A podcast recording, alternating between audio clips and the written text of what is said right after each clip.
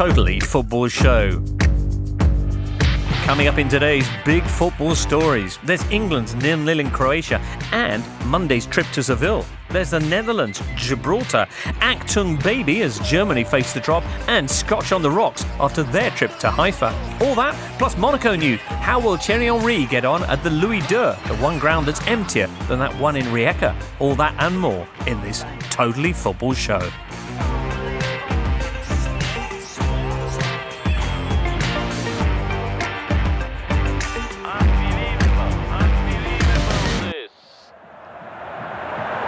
Rabiot. Now Savicevic.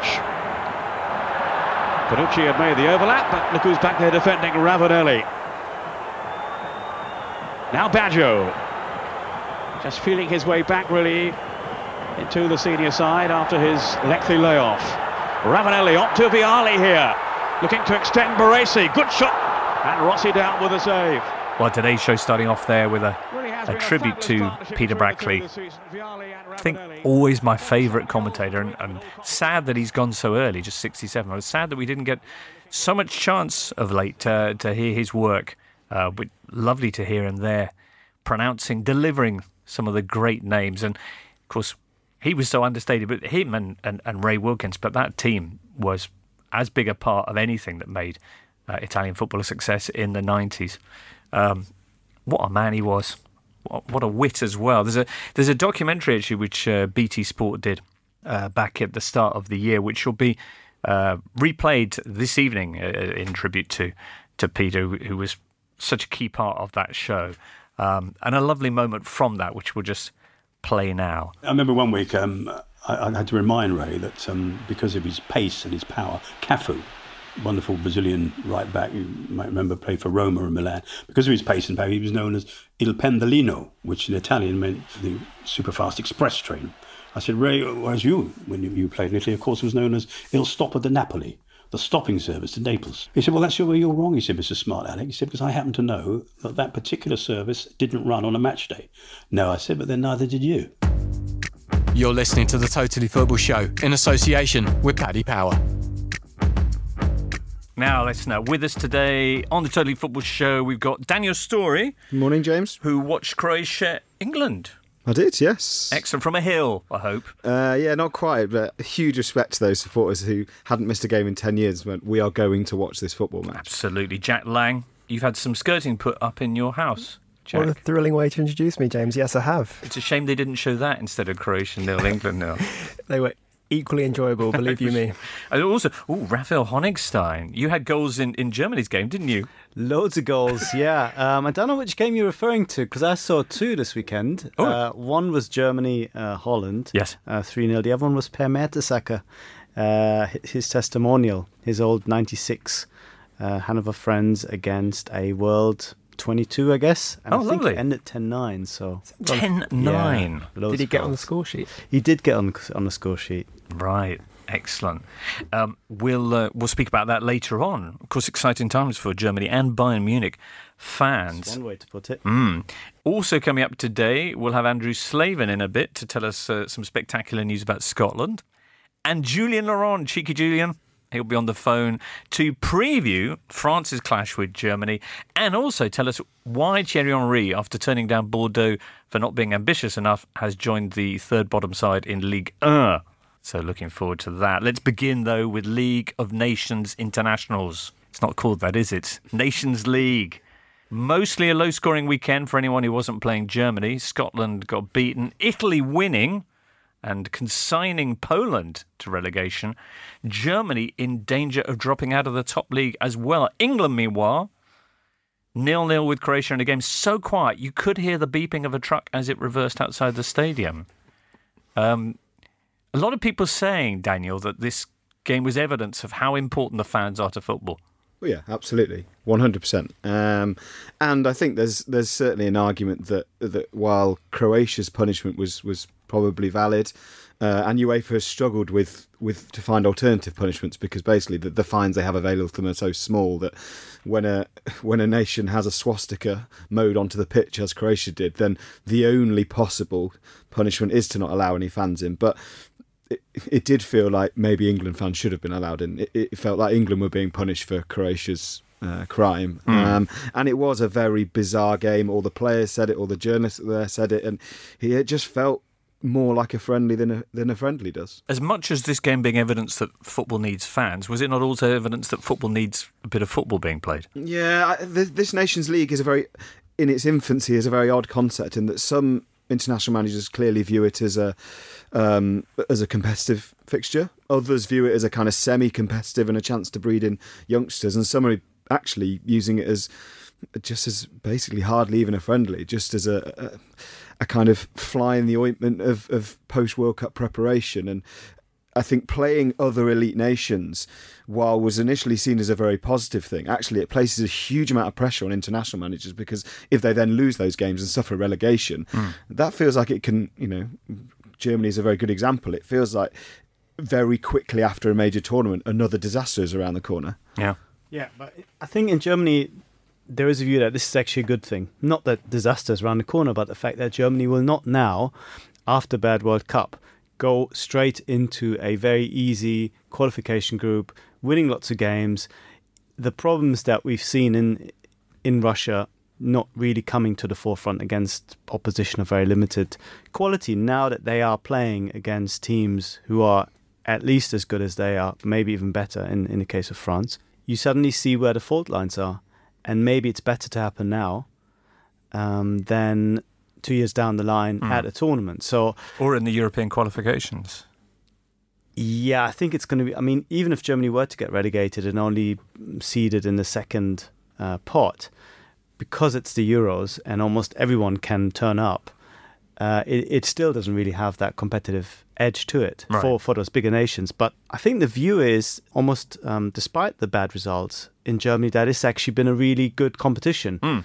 because it means something. And in the case of Germany and Löw, it could mean quite a lot if they were to lose on, on Tuesday night at, in France. Also worth remembering that it's not just the European teams that is affected. There's been a bit of uh, nascent backlash in South America over the fact that there aren't as many dates available for what would be viewed as glamorous friendlies. So Money spinning South American friendlies. teams have been playing mainly in Central North America, Uh-huh. uh, in the Middle East. I think Peru had a couple of games against big European teams in the last uh, window, but this time there's been no no gaps in the schedule for any of those teams, so it's affecting those sides as well. I saw um, James Rodriguez's goal against uh, USA. That was quite something, Very nice, yeah, from James. And really, the the main attraction this week for the South American teams is Argentina v Brazil Oh. in Saudi Arabia When's that? Tuesday night. Oof. Now, uh, England anyway get quite a useful point in their battle with relegation in their group. Uh, Spain coming up Monday night in Seville. There's certainly going to be some atmosphere there. The match probably will also have happened by the time most folk listen to this, which puts us in a bit of of a position. Spain in banging form. Did, who, who saw their game against Wales? Daniel. Yeah, they are probably, as bizarre as it sounds, so close to a World Cup, probably the best team in the world at the moment. I think um, it, it hammers home. You know, the positive spin is that they have bounced back from the World Cup. The, the flip side is that it, it, it highlights just what a shambles that pre-World Cup debacle in which the manager lost his job for for outright flirtation with Real Madrid, and and you know that did cost Spain their, their World Cup chance. Right. Hey, what about Paco Alcacer? Yeah, it's amazing. Um, you will have the stats ready. I don't, but I can tell you that he has been a unbelievable success uh, in the Bundesliga, where despite not even starting uh, many times, he's scored lots of goals, and of course he's now continued his form into. Um, he's taken his form into the uh, Spanish national team, and I think in Barcelona it's already being seen as a bit of embarrassment that uh, perhaps uh, they made a mistake here. Conversely, he seems to be really happy. Uh, it's a loan deal with an option to buy. It's already signed and sealed, so um, he seems to be willing to stay beyond uh, that deal. And uh, once again, I think you have to take your hat off to Dortmund's scouting department because he is not someone who would have been very high on the list of many Champions League teams looking for a for a centre forward, especially because he's you know slight and not really your orthodox number nine. But he's really released this Dortmund team, and maybe he is, or maybe he can be, the guy that makes the puzzle sort of complete for Spain, Mm. who've struggled a little bit to find the perfect centre forward for their game. Uh, they tried Costa. Rodrigo is a better fit, but I think with Alcacer, who's maybe kind of a, a combination of all the good things that these other guys can bring, um, they look even better. And it's been it's been an amazing uh, few weeks for him. you look at the number of options Spain now have in attack. Granted, yeah, perhaps not one of them until uh, Alcácer has really grasped their chance fully. But there are so many different players that can play in those roles, like Asensio, Rodrigo, as Rafa said. Iago Aspas has made an impact. I don't think he was in the squad for the first uh, couple of games until Costa got injured, but made a good impact. Lots of guys, even with Isco injured, they've got so much talent in those positions. And then you look at the three players who have, uh, the only three players who have started all the games under Luis Enrique, De Gea and Ramos, probably predictable. But Saul is the one that's interesting because I think I mentioned when I was on here before, he didn't play a single minute at the World Cup. Made a massive impact under Luis Enrique so far. And yeah, bad news for England is that Spain haven't lost a competitive home game in 15 years. 15 years. Yeah. Further. Bad news. Sorry, Mm. James. The bad news for England is also that the midfield three for Spain look as if they'll be Busquets, Thiago, and Saul uh, up against Harry Winks, Ross Barkley, and Eric Dier. Right. Wink- Hendo suspended. Yeah, Winks has basically been brought into this team as this kind of, the, well, what Southgate calls uh, his his his build, his pass builder. I think he said, um, which is yeah, effectively someone to Busquets esque kind of control the tempo of the game and play the most passes. Like this kind of, I think I- saw someone cleverly refer to it as half man, half Busquets. Mm. But no, this is this is this is a huge test of of young England because um, they will, you know, they could well be embarrassed by that midfield. I think. And they could still still get relegated from this group. I don't think it's it's a possibility that's been talked uh, about that much after the Croatia game. But I felt there was a a bad result considering that Hmm. you've you basically taking on Croatia on neutral ground almost. Uh, maybe it's even a disadvantage for them, and um, they didn't really do all that well against against this Croatia side. So I think that could still be problematic for Well, Southgate. We'll finish off the group at home to Croatia at Wembley. And when, when has that ever gone badly? Exactly. okay, give the listeners a chuckle with a wayward or, or, or, or a shiver at a spookily accurate prediction. Jack, I think Spain will win 3 1. Two 0 Spain. Rafa. Yeah, 2 0. Really? I'm gonna say as well, yeah. Hmm, okay. Excellent. Let's have a st- well, not excellent, obviously, if you're an England fan, but let's move on. In League B, defeat for Northern Ireland against Austria. Arnie Arnautovic bundling through to score the only goal uh, in that game, and Northern Ireland amongst those in danger of dropping down a tier. Ireland, similar for them, they drew nil nil with Denmark. They only managed three shots. The Irish, the Danes had 15, but still a point. It's better than last time. They host Wales on Tuesday night. That's going to be a big game, eh? Ireland Wales. Remember, it's Denmark four points, Wales on three, Ireland now on one. Yeah, I think this could potentially be the um, the end game for, for Martin O'Neill and Roy Keane. Um, the principal reason to have Keane in a camp and and to an extent O'Neill as well is is man motivation um, and kind of making the players feel they're bigger and better than they are and. That- I mean, that game against Denmark was the opposite of that. They are. There's actually some decent new talent in that Irish team. The likes of you know Matt Doherty, who's playing brilliantly at Wolves, but they just seem to slump at international level at the moment. I, I, I don't think they've got long. Yeah, Keane uh, briefly last week suggested that he might be willing to, to dip back into club management, uh, maybe in the championship. But he hasn't thought about any options because, in his own words, I don't network, Yes. which I thought would make an excellent title for his autobiography if he Yeah. ever has a new one. Very nice. What a read that would be. Anyway, that uh, game coming up with Wales on Tuesday night, 4 1, of course, to the Welsh uh, when they met in Cardiff. Scotland, you will recall we were talking about them riding high after they did a win over Albania. Uh, they headed to Haifa last Thursday after our show to take on an Israel side who, as we mentioned, had only beaten Andorra and Liechtenstein at home in the last four years. Andrew Slaven from the Totally Scottish Football Show joins us now. Andrew, I saw they went uh, 1 0 up Scotland uh, with a penalty on 25 minutes. Uh, so, how many did he win by? Uh, yeah, we we got a penalty and we were 1 0 up at half time and we were still rubbish. It was really poor. We lost 2 1. Scotland had a man sent off. Yeah, that's right. John Souttar picked up a second yellow um, for what looked on first sight, you know, a, a, an elbow um, on Dabbur, um, who plays for Salzburg. And um, when you look at the replays, there's no contact, so it was really unfortunate for Souttar.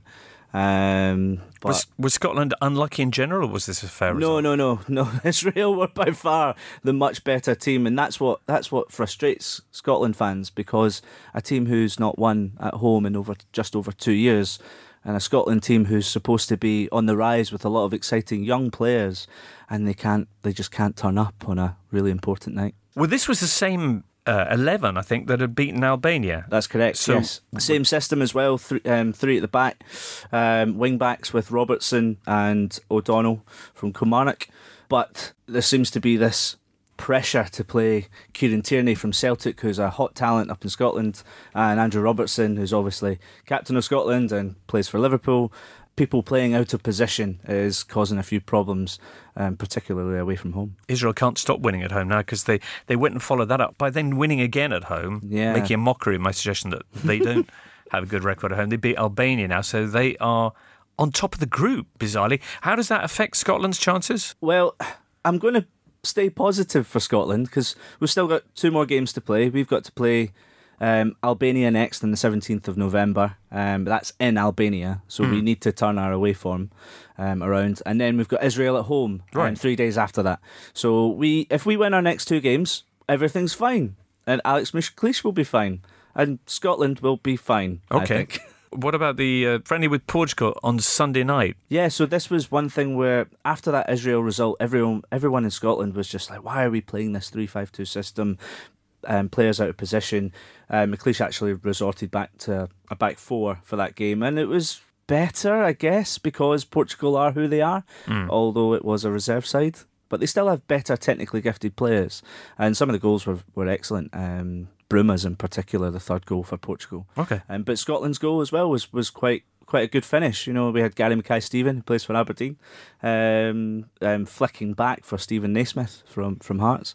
It was actually it was the first time since 1994 that Scotland had four Aberdeen players in their squad, which is quite an interesting stat. So It certainly is. It certainly is. All right. Uh, well, you'll be talking about this more, no doubt, in the Totally Scottish Football Show coming up uh, later on Monday or early Tuesday. Yes, that's correct. We'll be um, dissecting the dismal performance in Israel. We're also going to try and heal our hearts a little bit. We're going to look back um, to one of Scotland's best ever results um, when we played France in 2007 Under Alex McLeish. under Alex McLeish. The last time when Alex McLeish's managerial career looked so promising, um, and now it's not looking so promising. Um, but it was certainly one of the best results in my lifetime. So I can't wait to look look back on that Right. with my friends Yeah. and, and kind of feel better about myself. Yeah, don't look forward, look back. That's Yeah, exactly. Yeah, I- excellent. I was living in France at the time of that, and James McFadden was going through a, a bizarre purple patch, and all these French people were asking me, "Who is this James McFadden? he's, he's brilliant," and that really didn't last very long, did it? it almost never would have been for James McFadden um, because he missed his flight on his first cap. He'd played, I think it was South Africa. It was one of the four games that they played in that time in 2002. And James McFadden, because it was his first cap, he missed his flight back to Scotland. so, uh, but the only the saving grace Hang was on. because Why? Because it was his first cap, he missed the f- I flight think he, back to- I think he um, went out after the game and Oh, I enjoyed himself Right. um, a bit too much. Um, but his saving grace was Roy Keane walked out of the um, Ireland squad at the time. So, So he got that- off the plane and he thought, "Oh my God, all this paparazzi are here. I only play for Motherwell. Why are they here for me?" um, but they were there for Roy Keane. Roy Keane Someone took the heat. bit more, yeah. Brilliant. Well, more top details like that in the Totally Scottish Football Show coming up on Monday evening. He lines up to hit it, and yes! It's deflected for a corner. That's over 12 corners. Yes! No time to take it, though. It's finished nil nil. What a result! Sorry, our fault. You see, with same game multi bets from Paddy Power, you can combine multiple selections from one match into one bet, and you'll get money back as a free bet if one leg of your four-fold same game multi bet lets you down. Paddy Power, enough of the nonsense. Applies to pre-match four-fold same game multi bets on UK and top European leagues. Max free bet £10 per customer per day. Minimum odds. Exclude shop bets. T's and C's apply. 18 plus. BeGambleAware.org. On Spotify, smart speaker, and podcast platforms everywhere, this is the Totally Football Show from Muddy Knees Media. All right. Andrew Slavin of the Totally Scottish Football Show. Connor Walsh writes in. He says, Would international football be better if it was made up of players who play in each country rather than where they're born or their grandparents are born? Also, would it would mean it would change up every year. For example, now how will Ronaldo do for the Serie A team? Let's find out, says Connor. Hmm. I like that idea. It has been done before. Yeah, what I mean, what he's talking about there is is not international football. It's a new thing entirely. Well, and everyone plays plenty of football anyway. Call I it the League of Leagues. League of Leagues. There you go. I think I actually did that in an article last did you? a couple of couple of se- yeah a couple of years ago. And what was your conclusion? I, it must have been so memorable that I can't even. But they used to. This used to It was a happen. I remember there used to be a, a, a Serie A team. I- I'm sure that an English team, is, is a mm. first division team, back you know before the Premier League took on. A, I I think. Yeah, it feels very. It feels a very modern kind of computer game thing to have this kind of composite eleven of each league. I, I suppose if you had just the top four leagues in Europe playing off over a summer, but Yeah, there is one game at the end of the season. I say one game, but one mm. little kind of the I- top top five or six leagues will invite That's France the as 39th well. game, and do it in. I don't know, do it in Dubai or something, and yeah, not for me. Aruba would be my pick, Okay, but yeah. Someone called Javier Tebas from Yeah. the Spanish Federation Yeah, get get a ridiculous far-flung country involved. I think we could have a go here. Excellent. Uh, good. Oh, well, here's another tweet. Uh, this from Danny Last. Danny says, Was that Rafa's actual vinyl record collection in the backdrop of his recent Copa 90 Hamburg video? Fave albums of all time for those gathered in the studio. Well, we don't need to get into that. No. But that was. Did you artfully do your interview in front of your, your vinyl collection? I did, yeah. How many vinyl records have you got? I haven't counted for a long time. Are we talking in the hundreds or the thousands? No, it's a good couple of thousands. Jeepers. Rafa, I have to say, is wearing a. Run DMC sweatshirt. And, and as you know, used to be a DJ. That's not a new purchase, is it? That's an old school. Not that old school, but Okay. yeah. Because you wore your other one out. Yeah. Excellent. What's your favourite Run DMC track? Um, Can't say greatest it's hits. tricky. yeah. For me, Rockbox. Do you remember Rockbox? I just made a joke. Oh, it's tricky. Sorry. wow, listener.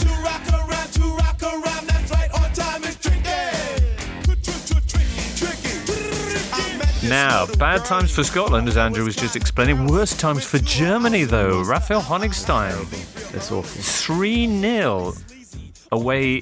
Where was it? Amsterdam, no? Johan Cruyff. Mm-hmm. Van Dijk, uh, Memphis Depay, with kind of brought back memories of Del Piero's goal in 2006. Unwelcome memories, of course, for some. Uh, the second goal because Yes. because Counter Van, attack, yeah. Van Dijk had put you one oh, had put you one 0 down, Mm-hmm. and then there was this kind of late flurry of goals, kind of in the 87th and then 92nd or something. Yeah. Depay and then Wijnaldum, which I know that Jogi Löw touched on this, but that must be really worrying, not just to lose, but also the way they kind of collapsed at the end. Germany. Well, it, was a little bit like the loss against South Korea when Neuer started playing as a striker. That Löw kind of made light of it, saying that, of course, you know, you chase the game, these kind of things happen. It wasn't necessarily reflective of our performance. Mats Hummels made a similar case, saying, actually, yeah, we lost 3 0, but we played pretty decent football here at times, and uh, we didn't take our chances, and this can happen. And that kind of um, attitude didn't really go down well with the public because it's increasingly seen as one of the problems that some of the more experienced players, uh, some of the more experienced people, in, in case of Löw, perhaps don't quite see the extent of the problem. Always the trying numbers- to look beyond the result, but the results themselves are pretty scary. Yeah, the numbers make it all all too apparent. It's now six defeats in ten games. Indeed, in the last year, the only teams that Germany managed to win against Sweden in the World Cup, thanks to that last minute Toni Kroos goal, and friendly results over Saudi Arabia and, and Peru. They the three 0 defeat away in Amsterdam equals Jogi Löw's worst ever loss in his 168 games in charge. And Daniel, what's that? They haven't scored now in three games. Yeah, for the first time in their history, I believe. So And and they're, they're also the only team not to have scored in the uh, Nations League alongside Estonia and Malta, I think, and maybe a couple more. But I mean, yeah, One of the few. It's bad. So, and there's a risk now of a real risk of, of relegation in that group with uh, Yeah. Netherlands and France. France game's huge. You've got that one coming up on Tuesday, Yeah. and then Netherlands away in, in Paris. in November. Oh no, you host Netherlands in uh, in November. But uh, w- w- what does it need? Does it need another reboot? Does it need just a centre forward? What, what what's missing? Well, I mean, the problems that Germany used to have in specific areas, uh, they they managed to compensate because the core of the team was so strong, the axis, if you will, uh, Neuer, Hummels and Boateng, Kimmich, um, Müller up front. Those guys always performed, uh, and before Kimmich Lahm, those guys always performed, and then you could sort of build a team around them, and it almost didn't really matter who else was playing there. Now, all of these guys, with the exception of Kimmich, are really struggling. They're playing so badly that people are saying maybe they're just past it. I mean, it's got to the point where the discussion is no longer, you know, when will they come back to being their normal selves, to is it really over for them? But Löw keeps persisting, and the kind of the younger generation who are coming in are perhaps not quite there yet. So this is a this is a team that looks a little bit split in between sort of the, the, the stalwarts who are not quite performing and the young guns who are still a little bit raw and missed chances. Again, they had chances up front. Timo Werner had chances. Leroy Sané had had a wonderful chance that he should have put away. And increasingly and most worryingly for me, it looks as if Löw is kind of second guessing himself all the time. You know, his big idea after the World Cup was to go to a more reactive style with three midfielders and play more on the break. But then the Dutch are not stupid. They gave Germany the ball, and then Germany really, really struggled to do anything with it because they had three holding midfielders who none of them really offered that much going going forward. And it just looks so stale at the moment, so bereft of ideas, no cohesion. And I think some of the problems we saw in Russia uh, when it came to kind of a lack of um, a functioning kind of team dynamic, those issues still persist. If you look at the way that Hummels and all these guys talk about the game, and then you see how much more critical and aggressive foremost the young guys are saying, you know, we need to improve, this is not good enough. They're not even on the same page off the pitch, let alone on it. So it's bad times, and a lot of people are casting Tuesday's game as a kind of a final okay. for Löw Right. But perhaps for some of these players as well. What, who would come in if, if Löw, would you think Löw well, might actually. The, the argument is really the other way around. Löw is still there because no one else is right, able to okay. come in. That's the key reason why he managed to survive Russia. It's also the key reason why the German FA, after such a terrible result and after a possible bad result on Tuesday, are still not quite ready to pull the trigger because there is no obvious replacement. Um, a lot of uh, clamour for Matthias Sammer, um, who's now uh, in an advisory role for Borussia Dortmund. And um, it might be coincidence, it might not be, but their fortunes have picked up uh, remarkably over the last few weeks since he's taken over there, or st- since he's become involved there. I don't know if he wanted um, that much pressure, that much responsibility. And then you're really struggling to come up, even with a potential name who might be available. All the good ones are iron jobs. Would the FB ever consider going the kind of you know the foreign route, or is that seen as a kind of a huge swallowing of pride? I think it'd be very very difficult to do. Um, they got very close when when they had the really dark days and the, at the turn of the century, where Guus Hiddink was in the running, and um, I think they talked to one or two uh, Swiss coaches as well at the time. I think even Roy Hodgson got a call, um, a preliminary inquiry by Egidius Braun at the time. So no, I think it's it's something that German FA cannot do because they would feel it would just kind of signify um, a capitulation right. when it comes to having ideas and having having coaches. I think I know what Daniel was getting at. And Big Sam, isn't it? Alan Pardew Alan is free. Oh, ah, yeah. come on, guys. Yeah. We're already, how the mighty have fallen, you know? now the, the butt of jokes, four years ago, world uh, champions. Incredible! I thought that there was meant to be this conveyor belt of talent. That the you... talent is there. I think yeah. that is the the redeeming point to all of this. There is enough talent. Okay, you might not have an out and out centre forward, but Germany haven't had one for years. Even Klose was more of a playing striker, and it, it didn't hold them back. There is enough talent there, but you need a coach who who has an idea and has the right players for it. At the moment, he seems a little bit torn between doing two things, none of them, none of which are quite feasible at this point. I see. A word for, for the Netherlands. Yes. who, Yes. You know, I don't think they are. Lekker would Yeah, be the I- word. I, don't think they're back back. What does that mean? Tasty. Oh, okay, right. Yeah, I don't. I don't think they're back back. But what they do have potentially is the best centre half pairing in international football in the next three, four, five years. Because we know Virgil van Dijk is is solid, and in Matthias de Ligt they have. Uh, possibly the next big thing in central defending. I think. I think Barcelona certainly think so. So yeah, they when the Dutch fell to their lowest ebb, it was not because they were having to play Ryan Babel, which they are still having to do, but because they were they were capitulating in games and they were shambles, and that that element of their decline could be over. I think. Tuesday night, Daniel, are Mm-hmm. you going to be watching the France Germany game or Holland taking on Belgium in what will be a sizzling game, although admittedly just a friendly? Yeah, I probably will watch the the the end of Jurgen Löw. But you'll tape it for that. the. Yeah.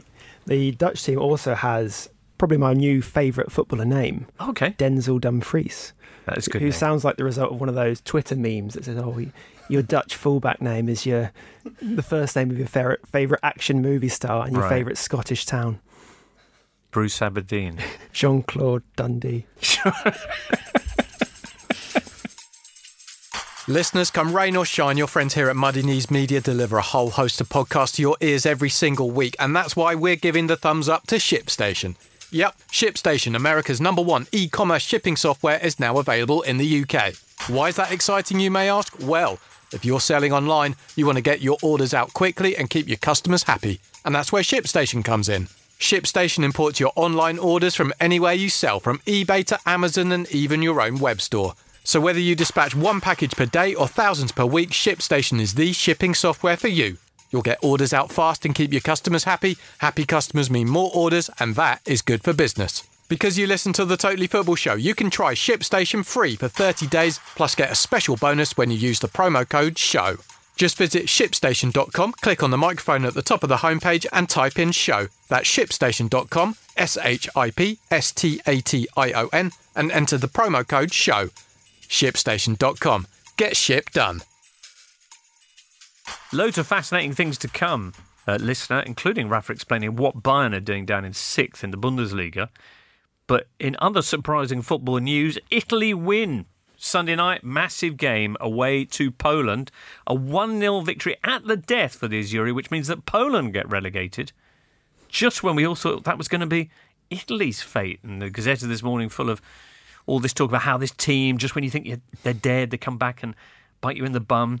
In this case, via Cristiano Biraghi's late, late, late goal, the uh, fullback sliding in to stick away uh, the ball from a corner and uh, basically earning Mancini his first competitive win as Italy manager. They, uh, did you see the game actually, Jay? Saw highlights. All right. It looked to me as if Italy were kind of camped on the edge of the Poland area for long they periods. they look really good. I mean, there, there are a couple of things they they do need a centre forward because they create so many chances.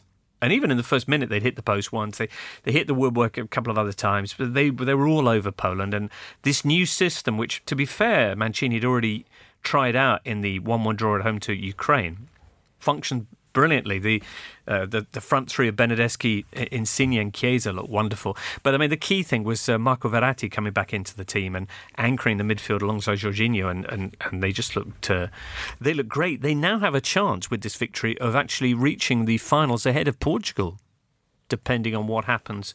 Uh, you know. When they take them on, of course, they lost 2 1 last time. Those two sides faced each other. Odd that Poland didn't play Krzysztof Piątek, I thought, given that he'd Yeah. opened his account against uh, Portugal and That's obviously true. so potent in Italy. Mm, that is very true. Poland uh, losing that game that was back last week, wasn't it? Three two, and uh, Portugal, who are playing brilliantly at the moment, as you know we, we heard earlier, uh, winning that game. The, the Portuguese press calling that one of their best performances in years, which has raised all sorts of interesting questions about their future, given that Cristiano Ronaldo wasn't actually playing. Uh, Piątek did score in that game, as you mentioned, uh, and then lots of people called Silva, Andre Silva who's about the only man keeping pace with uh, Piątek in the European leagues. Rafa Silva uh, kind of provoked an own goal from Glik, and then Bernardo Silva was a bit of a special one. Lots of papers saying that uh, Maurizio Sarri wants to buy Piątek for uh, for January. But I think the Italian clubs, lots of big Italian clubs sniffing around him as well. Hey, in other international news, moving along, listeners, Gibraltar. Yes. Go on, Daniel. Yeah, they won their first ever competitive match. Um, and Armenia's new coach lost his first game in charge at home to Gibraltar, having had, I think, 35 shots they registered. Wow. Um, but yeah, this is what the, the Nations League is all about. This is about, um, you know, for so long it was decreed that the, the way for the minnows to improve was to play the bigger clubs and kind of have this stars in their eyes improvement. And actually, I think the opposite is probably true. I think playing teams slightly better than them um, is the way to improve with the carrot of, of a potential Euro 2020 place for a for a League D nation. Um, you know, the likes of Kosovo, who are you know potential qualifiers for Euro 2020. Um, it's brilliant for them, and, and and as I say, Gibraltar's first ever competitive win, and I, I enjoyed the fact that before the game, Armenia played the Liechtenstein national anthem by mistake and By mistake? Or well, I think I think it was a genuine mistake, but it, it to all by all accounts, it, it really caused a lot of anger amongst Hmm. the Gibraltar officials, um, and they kind of have that two fingers up after the game, so it's, uh, you know uh, that they won their first game after that. Right. You, you mentioned it was the first game in charge for Armenia's new manager. What I didn't catch his name. What was Uh, it's Armin. It's Ar- his first name's Armin, and that's how I will know him as, and so will you, I presume. Gül Budagyants. There you go. uh, or, or some variation thereof. Extraordinary, because that was a proper Armenian side with uh, Henrikh Henrikh Mkhitaryan playing or Mkhitaryan uh, playing the the full ninety as well. Yeah, and uh, as I say, the, going the the ability to go into a match not thinking how many we're going to lose by and considering it success if you lose 5 0 it is a completely different psychology for a team and it can only help improve those players and and also for, for countries like Gibraltar the knock-on effect of these results is not just the improvement in the players there but it, it persuades players who would be eligible for that nation to then consider mm. becoming international footballers for Gibraltar which is you know is a, is a huge huge impact Right, fantastic. I wonder who their goalkeeper was. If 35 shots and kept a clean sheet. That's pretty impressive. In other slightly surprising international news, uh, Egypt took on uh, Eswatini. Eswatini. Do you know where that is? I, I I saw that in a newspaper and I thought it was a typo. Yeah, it's Swaziland. It's Oh, uh, okay. Yeah, well, what what used to be known by some as Swaziland, but they they call themselves Eswatini, and uh, this was a one 0 win for Egypt. Uh, the surprise being that the goal scored by Mo Salah, who I thought had retired, or he certainly talked of retiring, didn't he? From It was. I think he there was a fallout over his image rights, Yeah, wasn't there? And okay. I think that was has been sorted out now, okay, or at well, least postponed. that's good because he managed to score from a corner, an Olympico. Is that right? Yep, Olympic goal. An Olympic goal, right? Yep. Right, and then went off injured. Yes, It's a muscle strain. apparently so. Yeah. Uh, okay. Well, get well soon, Mo. Very good. Well, I'm sure there's loads of other inter- international news, but Google it if you're that interested, listeners. Uh, we're going to move on after this. Hey, we're talking about that Thierry Henry news. You're listening to the Totally Football Show, sponsors of Melchester Rovers. Find out more at roytheroversofficial.com. In the Totally Football League show this Tuesday, Caroline and co are going to be speaking to Rochdale striker Judd Thompson about how he came back from cancer twice. They'll also round up all the goals from League One and Two, go Portsmouth, and give their thoughts about the Dean Smith and John Terry double act at Aston Villa, a job that, of course, was turned down by Thierry Henry, who instead, for reasons best known to himself, has decided to uh, take over at Monaco, down at the Louis II. What? Why? How many? Let's ask our French correspondent, Julien Laurens. Bonjour, bonjour. Jules, everyone's talking about it. It's Thierry Henry's move to Monaco. Is this going to be a Zidane esque appointment or a Pep at Barcelona or more of the kind of Tony Adams down at Portsmouth?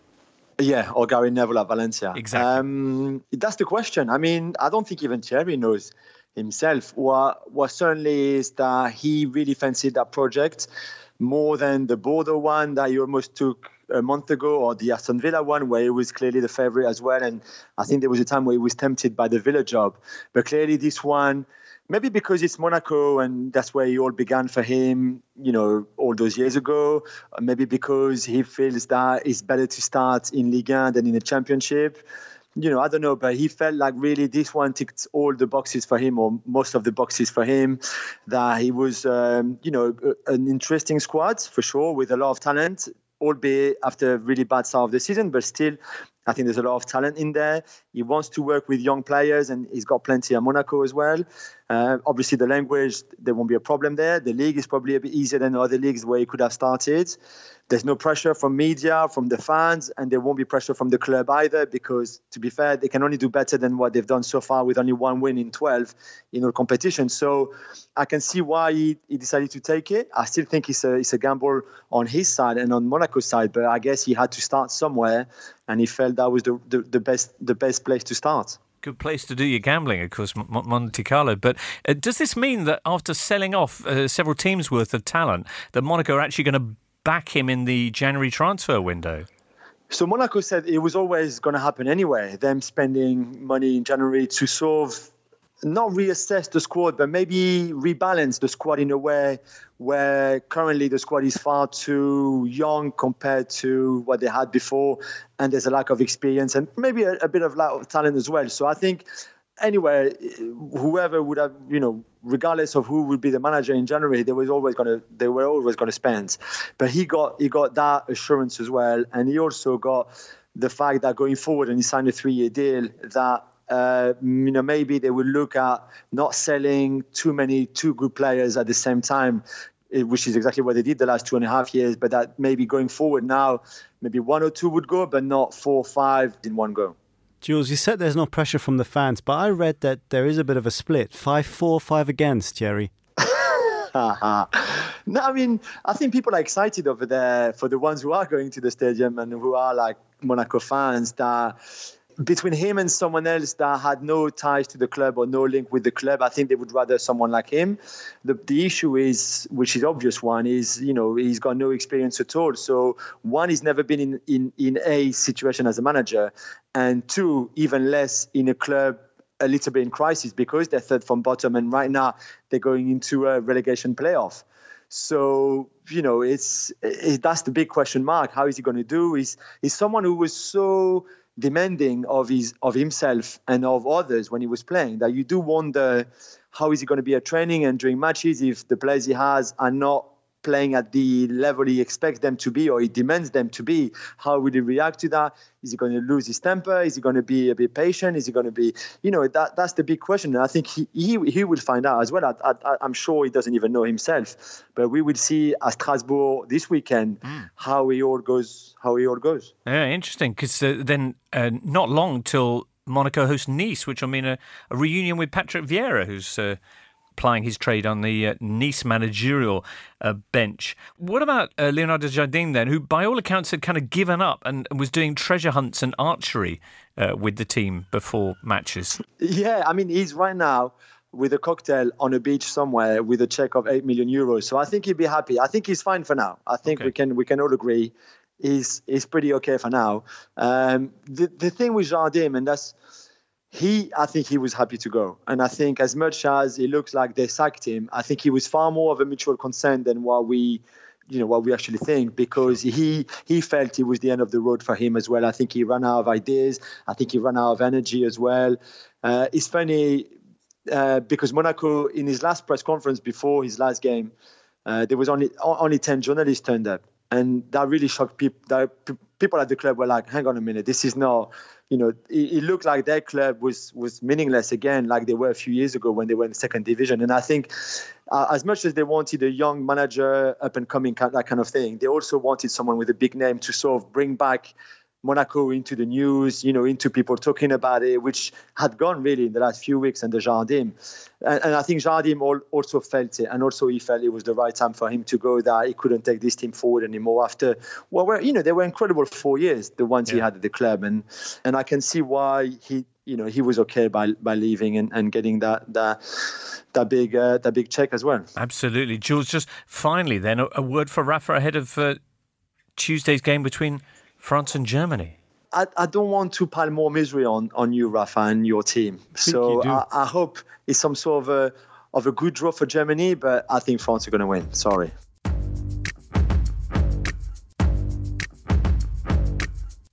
Hey, Rafa. Um, last time you were in, you were waxing lyrical about uh, Niko Kovac, who was doing such a fine job with Bayern Munich at that point. They'd uh, won seven games in mm. a row. However, as we pick up the story, they are now four games without a win and have just been beaten 3 0 by Borussia Mönchengladbach. And everyone's talking about how Niko Kovac is going to get the chop. So, what's gone wrong? It hasn't come to the point yet where he is seriously uh, in danger of losing his job. Right now, there are um, there's more criticism of the board's transfer policy. They're saying that uh, a little bit like uh, Joachim Löw, maybe that they overestimated the performance levels of some of the most uh, more experienced members of the squad. That uh, there should have been more of a transition. But it is quite remarkable how not just the results, but also the perception of Kovac has changed in such a short time. And I think having researched this for, for a story I did for ESPN, the explanation um, I've been given by, by some of the players or people close to the players was that initially there was a lot of emphasis on fitness and on defensive stability.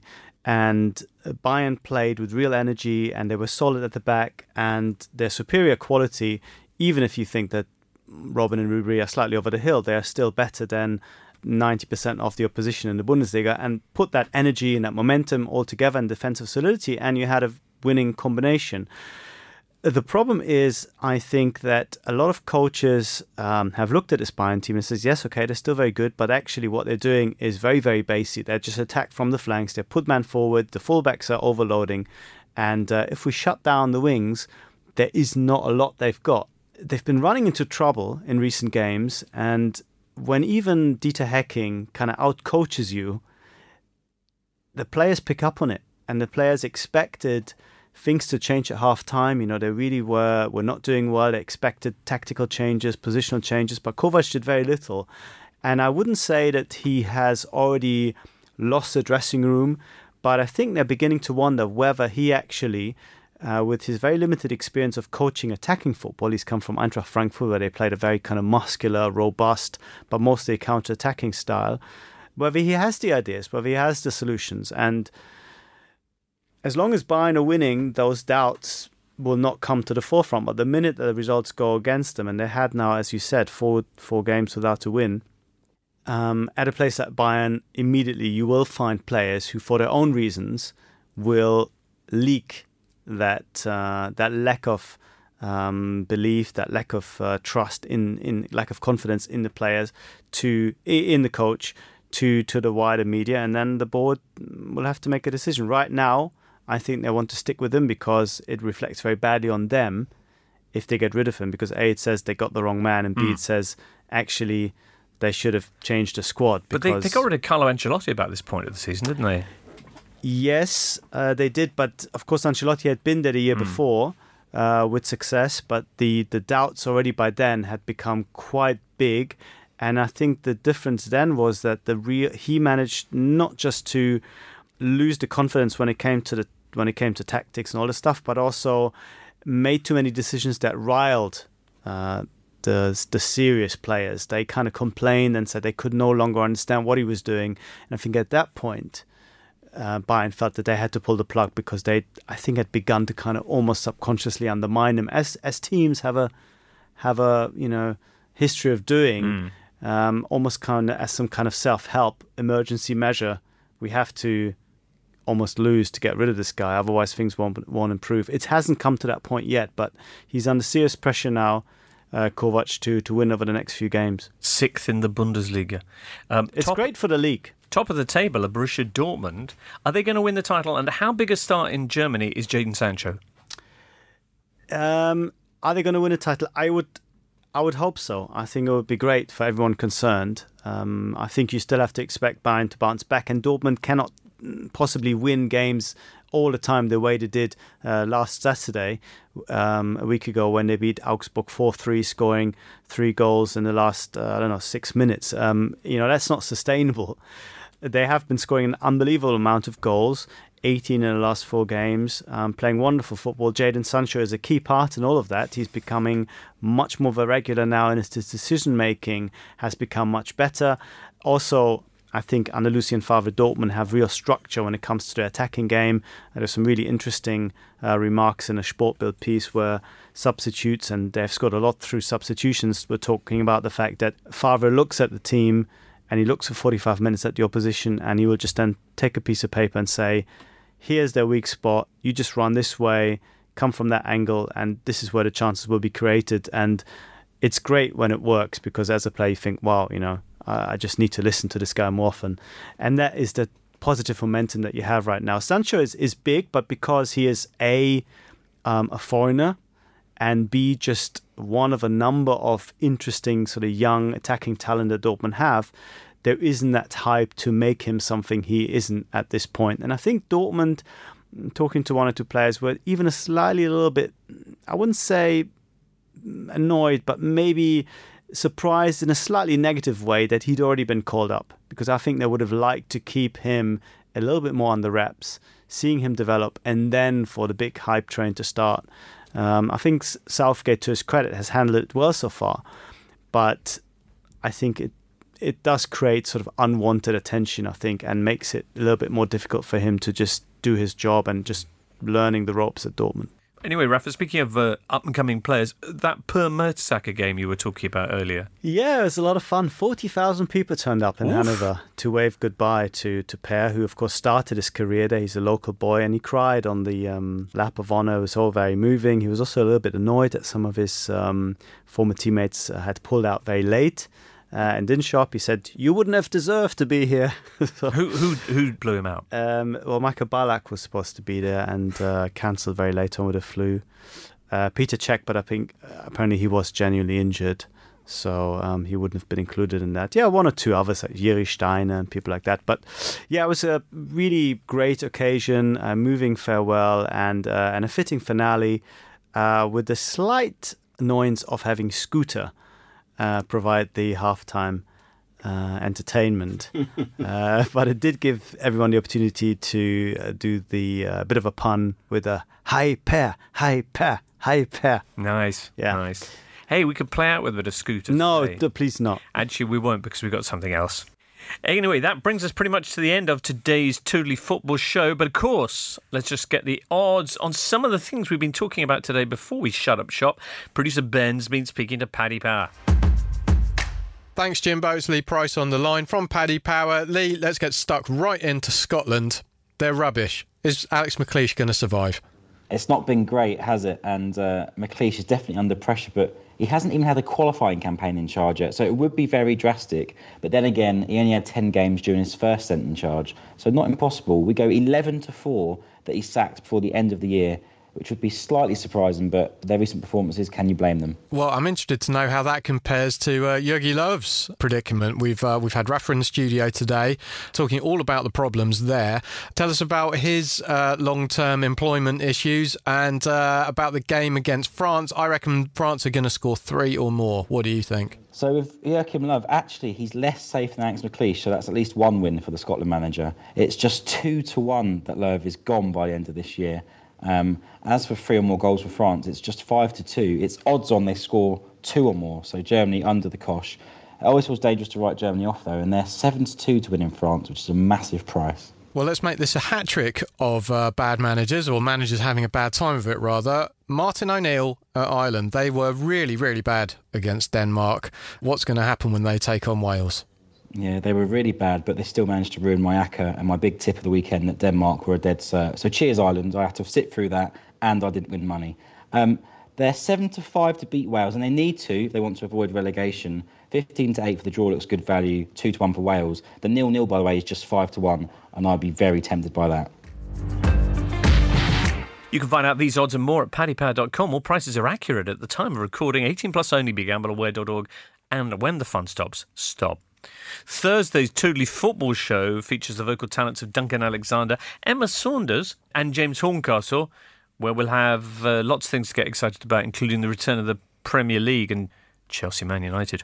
Have you got a big week ahead of you, Raf? I have actually, yes. I'm going to Poland to launch the Polish version of Bring the Noise. Brilliant.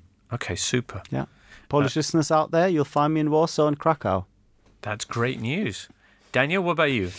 book writing, shutting myself away, and, not not getting distracted. Excellent, Jack. Well, I best get back to my skirting situation, yes. James. well, I hope you have something equally delightful awaiting you, listener. Uh, we'll leave you, though, today with another Peter Brackley memory. Peter, the voice of Football Italia and Pro Evolution Soccer, from all of us here It's Arrivederci. Mm, Oh, he's charged the goalkeeper. Oh, that's torn it. Hey, do you agree with that call, Trevor?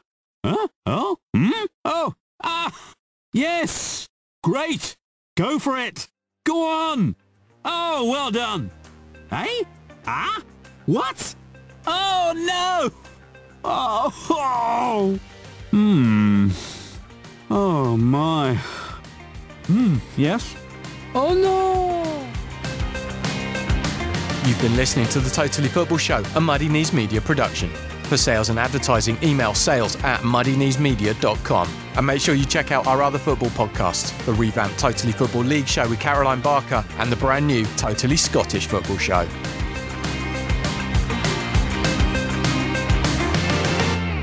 Supporting your team can be a beautiful thing, but then come the injuries, the goal droughts, and the downright disastrous defeats. That's a little bit like life, really, and here at the Totally Football Show, we believe we should all support each other the way we support our team, through the good days and the bad. And that's why we're continuing to work with Calm, the campaign against living miserably, a charity dedicated to preventing male suicide. On average, 12 men take their own life every day in the UK, so that's your starting 11 and your manager every single day.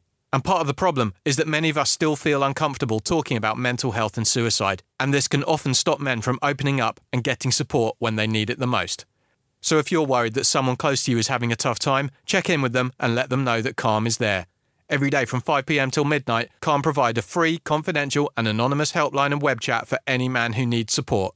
Visit thecalmzone.net to find out more about Calm.